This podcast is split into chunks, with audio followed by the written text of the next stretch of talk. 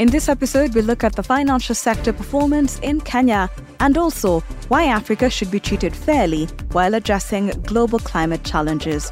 From over 1,100 cities and 128 countries, KI Africa brings you the Good Morning Africa podcast. Good morning, Africa, and welcome aboard your pulse on everything business in Africa. I am Ritha Dong. For more, follow us on Twitter at the K Financial, and you can find me at Ritha Dong. How did the financial sector perform in Kenya in half year 2023? Eric Musau, Executive Director Research, Standard Investment Bank, joins us for this episode to break it down.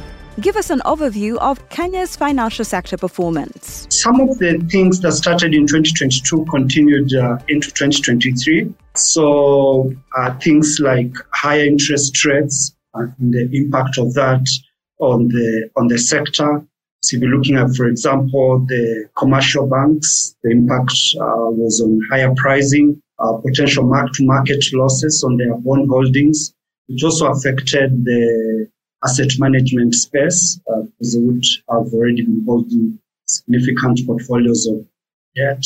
That continued into 2023. Um, uh, overall, we saw quite a bit of resilience uh, in the sector. So even with non-performing loans rising, commercial banks, uh, we after uh, ratios kind of uh, coming under pressure for some of the banks.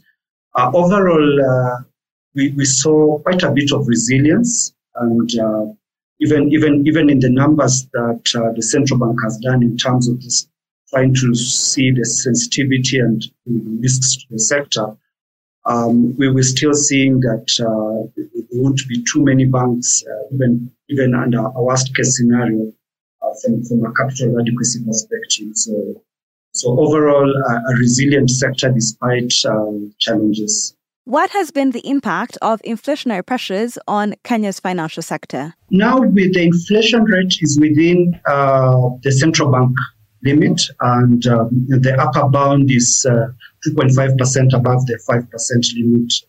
So, so we are within the central bank target from an inflation perspective. Obviously, the weaker currency is something to watch out, and other externalities such as the price of oil. But generally, inflation in itself remains something that anchored. But I think before the monetary authorities decide they're going to reduce rates, we've seen them holding rates at the current levels just to be sure that um, you know, those risks will not emerge again. From that perspective, inflation itself is, is not a major concern going forward. Um, you know, in other macroeconomic factors, we've seen uh, exports uh, remain stable. Imports have, however, fallen quite a bit, about 12%. So again, that tells you at least uh, the, the, the, weaker currency seems to have had quite a negative impact on, on imports. Exports at least are, are holding up. I think the risks are still there, uh, but others, I think the sector as a whole seems to be holding up reasonably. Talk to us about the climate change risks to the financial sector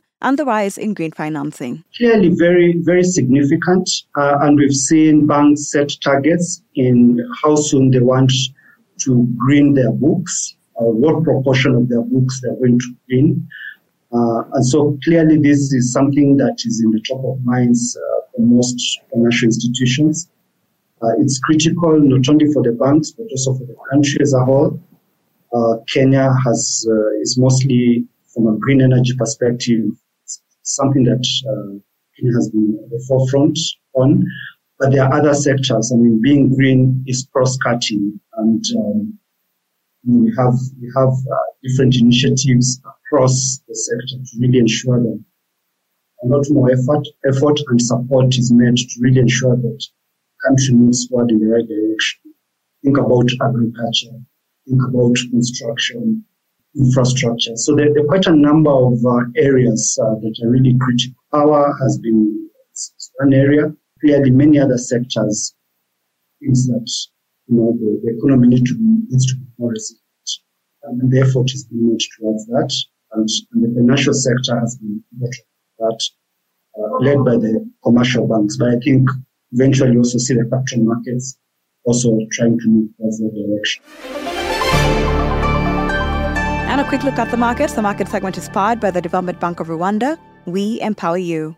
Elevated global commodity prices and a weak Ugandan shilling continue to inflate the import bill in excess of improving export bill. The country's trade deficit widened by 41.9% month on month from $283.3 million in July to $402.1 million in August, the largest monthly trade deficit recorded for the year thus far.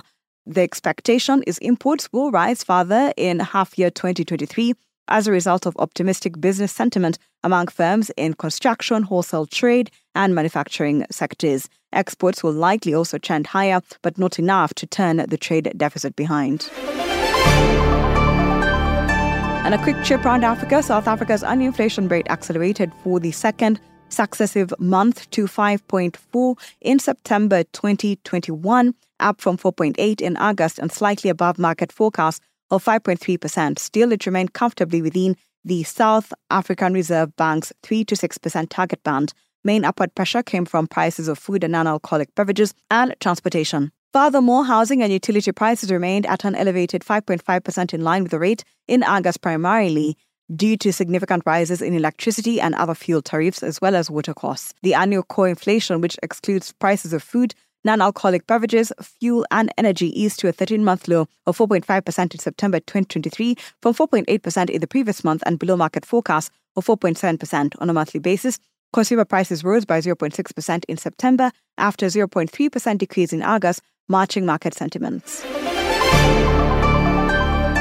Africa should be treated fairly while addressing global climate challenges as the continent contributes the smallest share to greenhouse gas emissions globally. This is according to OPEC Secretary General Haitham Al Ghais. Addressing an energy conference in Cape Town, the head of the Organization of the Petroleum Exporting Countries said oil demand in Africa is expected to rise close to 80% between now and 2045 and that the continent needs more support and collaboration.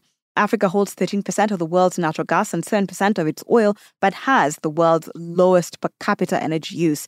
Despite vast solar, wind, and hydrogen potential, around 600 million people in sub Saharan Africa live without electricity and almost 1 billion without access to clean energy for cooking. Climate change experts have now pointed out that in African countries with large fossil fuel reserves, proceeds have mostly lined the coffers of corrupt political elites and have not helped alleviate general poverty and energy poverty. They say the corruption that comes with petrodollars often leads to even worse delivery of basic services. In Angola and Nigeria, Africa's leading oil producers for decades, access to electricity in 2021 for the population was just at 40% and 50% respectively. This is according to the World Bank.